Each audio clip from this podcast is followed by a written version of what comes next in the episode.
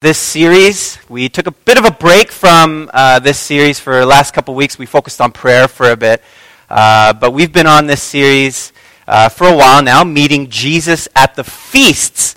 And so we've been looking at um, the feasts of Israel, the Jewish feasts.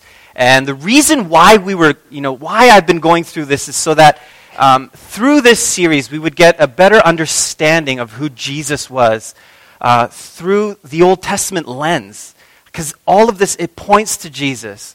The feasts, the fulfillment is found in Jesus. And it's fascinating when you look at the Old Testament and you see how it ties into the New Testament, you see how it ties into the coming of Jesus Christ. It's so, it's amazing to see that. And so our hope is that, you know, this series would have just deepened the appreciation for the Old Testament for us. And so we're just going to do a little, I'm just going to do a little bit of a recap of this series. uh, again, we started this series back in April, and it's June now. Wow, doesn't time fly? I mean, I say that so much, so often. You know, time flies. It really does. Time just goes by so quickly. Seasons change, and before you know it, weeks, months, even years go by just like a blink of an eye. And because of the nature of time, I don't think this is unique to how we experience time here in, in you know, 21st century in Canada. We can see, you know, time flies. We get so busy, right? I don't think this is a new experience of time. I think people have always experienced this sort of thing. And so that's why it's important to set things on a calendar. You know, Ali always, we have this big calendar at home. She's like, Do you have a meeting coming up? Put it on the calendar. Do you have something coming up? Put it on the calendar. Because if, you, if I don't, I could actually totally miss it. I forget, right? Because time goes by so quickly. The Jewish feasts, the seven biblical feasts, are like God's calendar that God set for the people of Israel so that they can commemorate what God has done and look forward to what He is going to do. And they do this every year. And so the biblical feast is like a calendar. The seven biblical feasts are found in the book of Leviticus 23. And here's a diagram. Um, we looked at, you know, the feasts are divided into two seasons.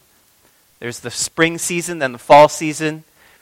So far, we looked at the spring feasts Passover, unleavened bread, first fruits, Pentecost. And through this series, we, um, we learned that the spring feasts have been fulfilled with the first coming of Jesus. We talked about how Passover represents the death of Christ, the Lamb of God, who takes away the sin of the world, whose blood was shed for us.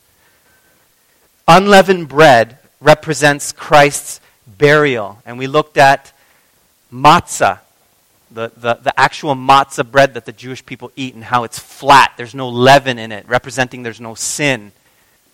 Like Jesus, who is without sin. And the matzah has holes pierced into the, the bread, the way Jesus was pierced for our iniquities, for our transgressions.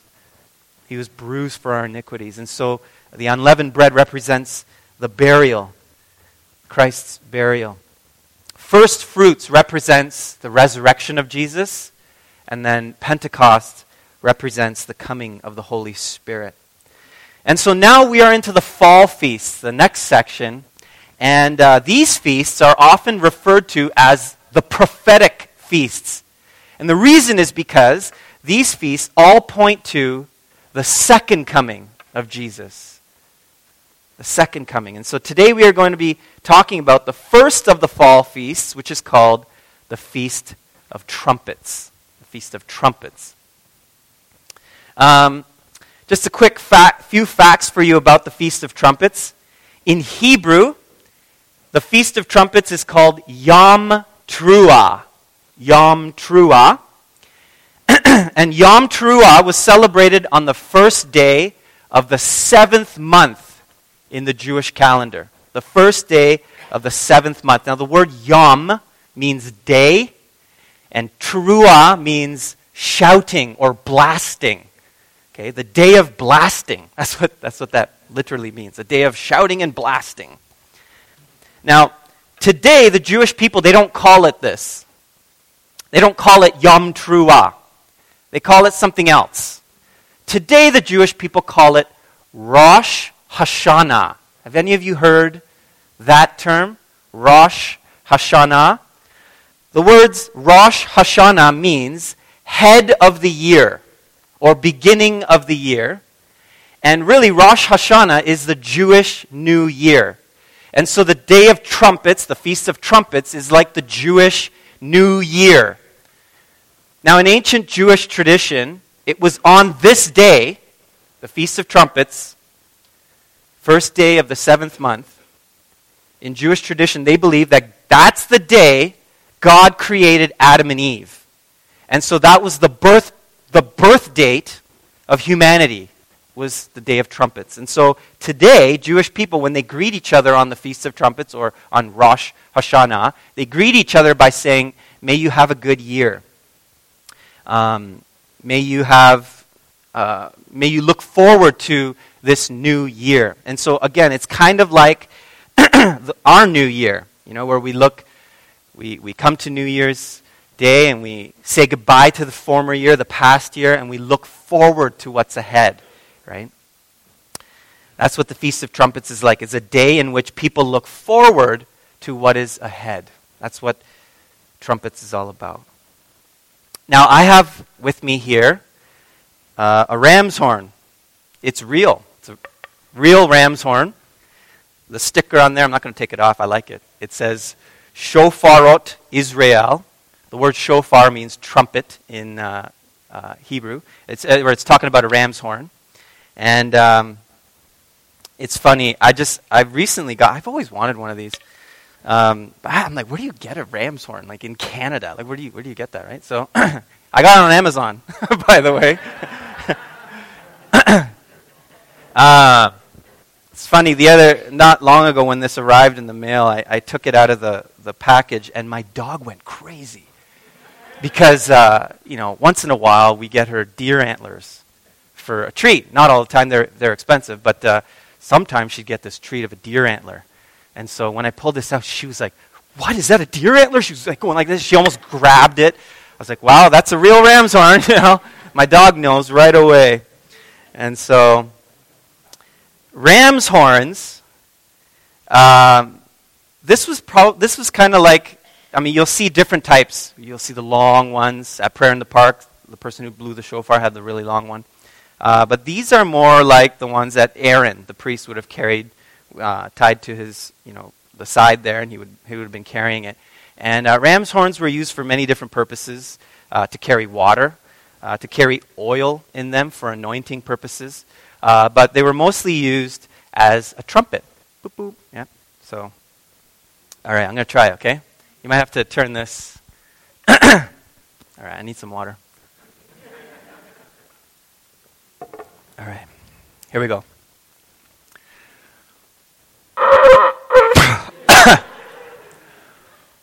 I just got this like two weeks ago, okay? So.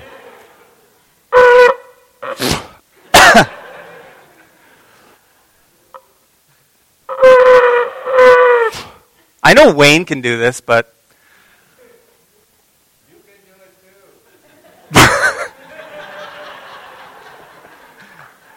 I might need some help from sound back there.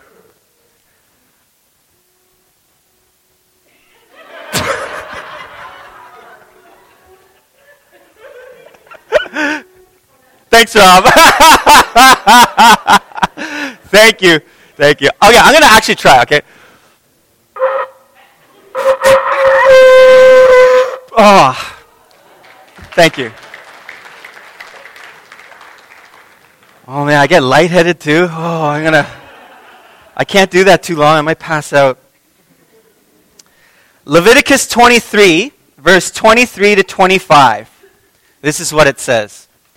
And the Lord spoke to Moses, saying, Speak to the people of Israel, saying, In the seventh month, on the first day of the month, you shall observe a day of solemn rest, a memorial proclaimed with blast of trumpets, a holy convocation. You shall not do any ordinary work, and you shall present a food offering to the Lord. That's basically it. That's what the Feast of Trumpets is all about? The blasting of a ram's horn. Okay, have a great week, everyone. That's it. Just kidding. Uh, but literally, that's it. That's what it's all about. But I want to point out some, some things here. the Feast of Trumpets, I mean, it has the shortest instructions of all the trumpets. If you look at Leviticus 23, uh, there's not too much to it. There's just a few couple verses. And so, um, but God says that you're going to blast the trumpet as a memorial to remember. But you see, the, the unique thing about this feast is that it doesn't tell us what, what the remembrance is. Like, what are you doing it for?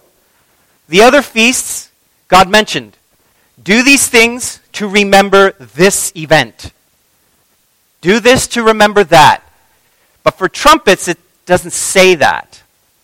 Perhaps the reason is because trumpets was supposed to be, that the trumpets were supposed to be blown as a, memorial, as a memorial to look forward to what God is going to do.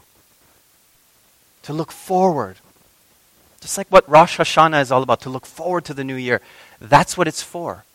To look forward to what God is going to do. Now, the Bible has a lot to say about trumpets. In fact, they were used for many different purposes. Here are a few of them.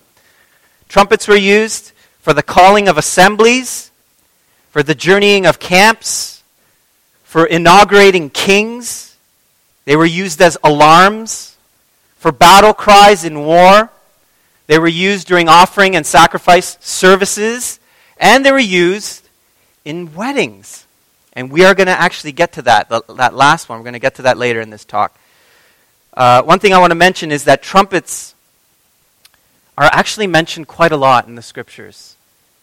And every, a lot of times when trumpets are mentioned, it's it, like it's talking about when God is about to say something, or the trumpets are related to God's speaking or God's voice. Often we see that in the scriptures. Trumpets being related to God's speaking or God's voice. Exodus 19, 18 to 19 says, Now Mount Sinai was wrapped in smoke because the Lord had descended on it in fire. The smoke of it went up like a smoke of a kiln, and the whole mountain trembled greatly. It's talking about the presence of God. The presence of God was there on Mount Sinai. And as the sound of the trumpet grew louder and louder, Moses spoke, and God answered him in the thunder. And so, right there, the, just the idea, the sound of a trumpet is related to when God is speaking. In Revelation 1:10 in the New Testament, this is what it says, I, I was in the Spirit on the Lord's day, and I heard behind me a voice, a loud voice, like a trumpet. And again in Revelation 4 1, after this I looked, and behold, a door standing open in heaven. And the first voice, which I heard speaking to me like a trumpet, said, Come up here, and I will show you what must take place after this.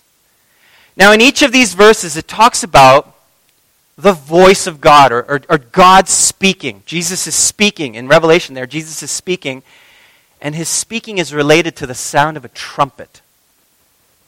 And the interesting thing to note is each time the sound of a trumpet, or that word, trumpet, is used to refer to God speaking, right after something profound happens. Something, God's glory is about to be revealed. God was about to do something big. So people would hear his voice, sound of a trumpet, and all of a sudden after that, God does something big. Here's another passage in Revelation 8 6. Now the seven angels who had the seven trumpets prepared to blow them. The angels were about to blow the trumpets because God's glory was about to be revealed. So the blowing of trumpets serves as a reminder that God is about to do something, that God is about to be revealed in some way. Now, last Sunday at prayer in the park, the first thing that took place, the, the to, you know, gather the assembly together, the people together. Paul Schultz, a man, uh, man of God, I respect greatly. He had a big ram's horn. I think it's a ram's horn. Anyway, a huge shofar. And he came up, and that was the first thing that happened. He blew the shofar. And, you know, for some of us, especially today, you know, so long away from ancient uh, Jewish customs, would look at that and be like, why do we do that? You know, it's kind of strange. If we're going to blow anything, why not a trumpet, like a silver trumpet or, you know, a brass trumpet? Why the ram's horn? And uh, it just, it, it, it can seem a bit odd.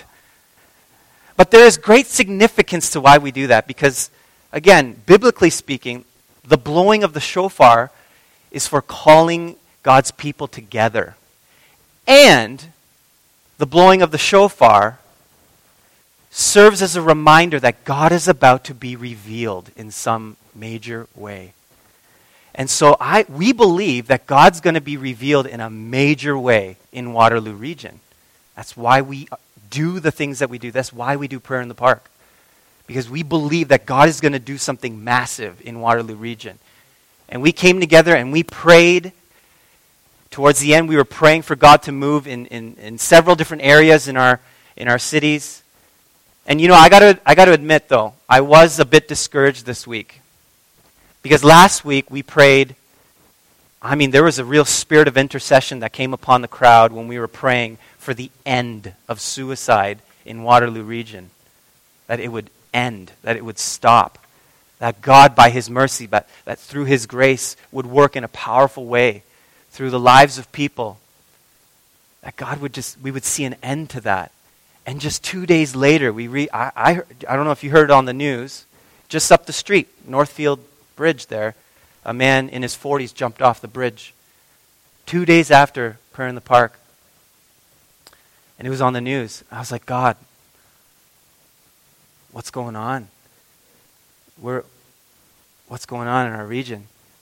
I believe we need to continue to pray and seek the Lord and to get serious with God and say, God, we, we believe that you love this city and you love everyone here. So do what only you can do, Lord. God's calling us to pray. And so the blowing of the shofar at prayer in the park was a way to say, God, you're going to do something massive soon. so, how does the Feast of Trumpets find its fulfillment in Christ? Well, it points to his second coming. The blowing of the trumpets serves as a reminder that Christ is going to return soon, that he will be coming back, that he is coming back for his bride, God's people. And this is where the Jewish wedding ties into this talk. In the New Testament, the church is referred to as the bride of Christ. Now, I know when we read Scripture, a lot of times when we read the Scriptures, we look at how God you know, refers to his people, a lot of times male gender pronouns are used. He, him, son, son of God, sons of God, son of man. And there's songs that we sing. Um, Be thou my vision, for instance. Be thou my wisdom and thou my true word. I ever with thee and thy with me, Lord. Thou my great Father, and I thy true Son. And I, every time we sing that, I, I, I always wonder, I'm like, man, I wonder how the women feel when they sing that part, right? You're my true, you're my father and I'm your son. You know, it, it is kind of strange. I mean, I think we led that song a couple weeks ago, and I, I remember thinking that, oh, that, that must sound, that must feel awkward. But then I, you know what? I realized, I'm like, you know, while we're on earth, Sure, we'll be referred to as sons of God, but for eternity, I'm going to be called the bride of Christ, okay? So, as far as I'm concerned, we're even Stephen, okay? So, anyways. ancient Jewish weddings were very interesting.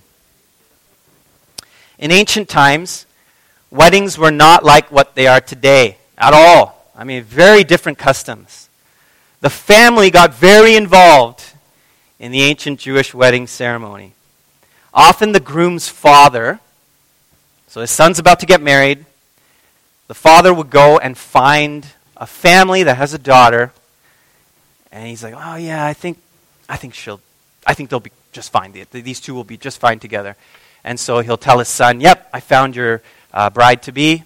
And so the son would then go to his bride to be's home to meet with the father. And uh, it, wasn't, it wasn't like what we do today where, you know, it's like, oh, can I have your, you know, I'd like to have your blessing, pops. You know, it's not like that. I mean, sort of. I mean, they, I'm sure they got to know each other. It's like, okay, what are you going to do? What do you, what's your uh, occupation and how are you going to provide for my daughter? So I'm sure they had those talks, but actually the main thing that they did was talk about money. All right? How much are you going to pay for my daughter? Very different mindset, right? There was a bridal price. And so the son would come in, and it wasn't like it was a Kijiji deal, okay? And so the father's like, thousand. And the, and the, you know, the groom's like, oh, okay, I hear your thousand. Eight hundred, okay? It wasn't a lowball type of deal going on. It wasn't like that at all. The groom would come with a massive gift. Tens of thousands, if you want to look at it that way. Cattle, silver, jewelry, all this stuff. Why? Because I want to symbolize with all these things how much I love or I will love and value your daughter. And so it was a massive financial gift that the groom would bring. It wasn't a lowball offer. this speaks to the love of Christ for us. Again, we're the bride of Christ. Jesus paid a huge price, massive price, for you and me to be called his own. He paid with his life. He paid it all. Jesus paid it all. Now, after hours of negotiation, finally they come to a deal. And the bride's father would then go to his daughter. So the father would go to his daughter and say, okay, a deal's been made, it's finished. And the, the bride would then, you know, fix a nice meal in a separate room. And the groom would then come to that room, the door of that room, and he would knock on the door. And if the bride wanted to move forward with this wedding, she would open the door and he would come in. And when, they, when he comes in, they would have supper together. Eating together is one of the most sacred things that we can do as humans, as people. I think I've said this before in Korean culture, eating together is a very, it's almost like a religious act. Not quite, a spiritual act. Let's put it that way. It's like a spiritual act. Because it's so sacred. We need to eat in order to live. And so when we come together, we eat together. It's like it's symbolizing we're doing life together. So it's very sacred, it's very profound. It connects us in life in a beautiful way. Revelation 3:20. That's where Jesus comes in. Behold, I stand at the door and knock. If anyone hears my voice and opens the door, I will come in to him and eat with him, and he with me. This is talking about Jesus standing at the door of our hearts, knocking. And he's using the imagery of the ancient Jewish wedding feast. And so this is talking about intimacy with Jesus, the bridegroom, and us, the bride. Isn't that interesting? Isn't that cool? Now, at the marriage supper, the groom would then take a cup of wine and he would drink from it. He would take it, he would pass it to the bride to be, and then she would drink from that cup. She would drink the wine, and the drinking of the wine sealed the marriage covenant. That was like signing on the dotted line, is the drinking from the cup. That meant they are now husband and wife. 1 Corinthians 11, 25 to 26 says, In the same way also, he took the cup after supper. Do you see how when we get an understanding of the Jewish roots, the feasts, how the New Testament just poof, comes alive? Isn't that fascinating? This cup is the new covenant in my blood. Do this as often as you drink it in remembrance of me. For as often as you eat this bread and drink the cup, you proclaim the Lord's death until he comes. Wow. Jesus was making the covenant with us. And as soon as we, every time we partake in communion, we are proclaiming the Lord's death. We are proclaiming that He is the bridegroom and we are the bride. That's what we're doing. It's a profound act. After the wine is taken, after the marriage covenant was made, the groom would then leave. but before he left, he would give the bride gifts. Gifts to remember him by. Sometimes it was makeup or jewelry, silver jewelry, something very special, so that every time she would look at it or hold it, it would remind her of the love that her, her husband has for her. So these gifts were given while he went away. Jesus has given us gifts as well. He gave us the gift of the Holy Spirit, who is with us, who dwells in us. He gives us gifts of the Holy Spirit. And it's interesting, the Bible says that the greatest of the gifts, it's not tongues, it's not prophecy, it's not healing, as awesome as those gifts are, the greatest of them is love. Love. The love of God. The profound experience of the love of the Father. There's nothing like it. When you can receive your identity and your belonging from God there's no physical, material gift that compares to that love of the Father. He leaves that. We have that gift. the groom would then leave to go to his father's property, and he would either build a room off of the, the home, the father's home, or he would build a separate uh, home on the father's property. That's just how things were done in ancient times. And this could have taken months. And the bride would have no idea when her husband would come back. She had no idea. But she would be ready, she would be in preparation. Now, again, Jesus uses this imagery of the ancient Jewish wedding ceremony and the building of the matrimonial home in John 14, 2 to 3. This is what he says In my Father's house are many rooms. If it were not so, would I have told you that I go to prepare a place for you? And if I go and prepare a place for you, I will come again and will take you to myself, that where I am, you may be also. That's why Jesus said that. The people that heard this would have known exactly why Jesus said that. He's the bridegroom, he's going to prepare a place. I've got to be ready for when he comes back. No one knows the hour or the day, but he's coming back. The Jewish people knew exactly what that meant because of the wedding feast, the wedding ceremony. And so, as the, the groom is preparing the home, the bride would be preparing herself. One of the ways she would prepare herself was to wear a veil. She would wear a veil, and which that veil would symbolize that she was bought with a price. That's what that, that's what that symbolized. She was bought with a price, the bridal price. 1 Corinthians 6:20 says, "For you, talking about us, talking about the disciples of Jesus, for you were bought with a price. So glorify God in your body." That's talking about the church, God's people who were bought with the price of Christ's death through his blood. Now, the key here is that the bride was in eager anticipation of her groom's return, and she was preparing and being ready.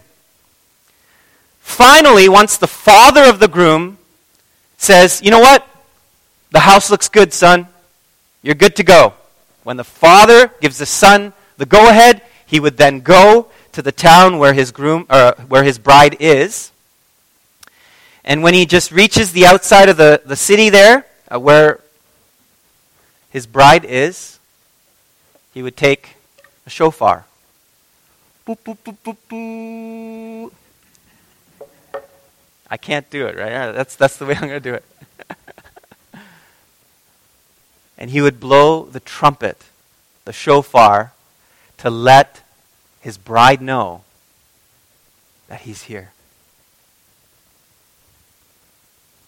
Isn't that cool? Check out what 1 Thessalonians 4 16 to 17 says. For the Lord himself will descend from heaven with a cry of command, with the voice of an archangel, and with the sound of the trumpet of God. And the dead in Christ will rise first. Then we who are alive, who are left, will be caught up together with them in the clouds to meet the Lord in the air. So we will always be with the Lord. That language is the Jewish wedding ceremony language. Again, everyone listening in the first century, the Jewish people, would have known exactly why Paul said that. Again, isn't that amazing? When we have an understanding of the feasts, an understanding of the Old Testament, how it makes the New Testament come alive in a brand new way. The trumpet signifies the return of the Lord. And the blowing of the trumpet is a sign of anticipation. And it serves as a reminder that the church, as God's people, we need to live with anticipation that Christ could come at any given moment in our lives. We need to live with eager expectation for his return. The question is do we do that? Do we do that? I want to close with this parable Matthew 25. In a way, this is a haunting parable. You know, some of the things Jesus said were deeply encouraging. Come to me, all who are weary and heavy laden, I will give you rest. Yes. But then there are some things where Jesus said, and you're like, whoa. It brings conviction. And so I'm just going to read it and leave it with you. It's in God's Word. This is what it says the parable of the ten virgins. Then the kingdom of heaven will be like ten virgins who took their lamps and went to meet the bridegroom. five of them were foolish, and five were wise. For when the foolish took their lamps, they took no oil with them. But the wise took flasks of oil with their lamps. As the bridegroom was delayed, they all became drowsy and slept. But at midnight there was a cry Here is the bridegroom! Come out to meet him! Then all those virgins rose and trimmed their lamps. And the foolish said to the wise, Give us some of your oil, for our lamps are going out. But the wise answered, saying, Since there will be not enough for us and for you, go rather to the dealers and buy for yourselves. And while they were going to buy, the bridegroom came. And those who were ready went in with him to the marriage feast. And the door was shut. Afterward, the other virgins came also, saying, Lord, Lord, open to us. But he answered, Truly, I say to you, I do not know you.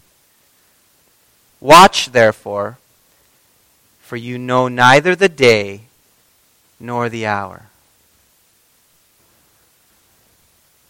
I want to leave that with us this morning as a challenge, but also as an opportunity to ask the Lord to speak to you personally through Matthew 25. And I say this as an encouragement. Let the Lord speak to you about how you can be, because listen, the will of God is for you to be like the wise virgins. That's His will. He wants us to be ready. The question is how? And that differs for each and every one of us. And so I want to leave that The trumpet could sound at any moment. Let us live in such a way that we are anticipating the sound rather than fearing it. Let us live in preparation for our Lord to come. Maranatha. Come, Lord Jesus, come. Let us pray. Father, we thank you. Today's the day of Pentecost, officially the day of Pentecost, the sending of your Spirit, commemorating that day. And we thank you that we have your Spirit dwelling with us and in us, that you speak to us, that you guide us, you teach us all things so that we would remember you and all your ways. And so, Lord, I ask that you would speak to each and every person here, each and every person listening on the podcast, every one of us, Lord. Would you speak to us through Matthew 25, through the Feast of Trumpets, about how we can live with anticipation, that eager anticipation that the early church all had. Help us, Lord, to live in that way to be ready, ready to do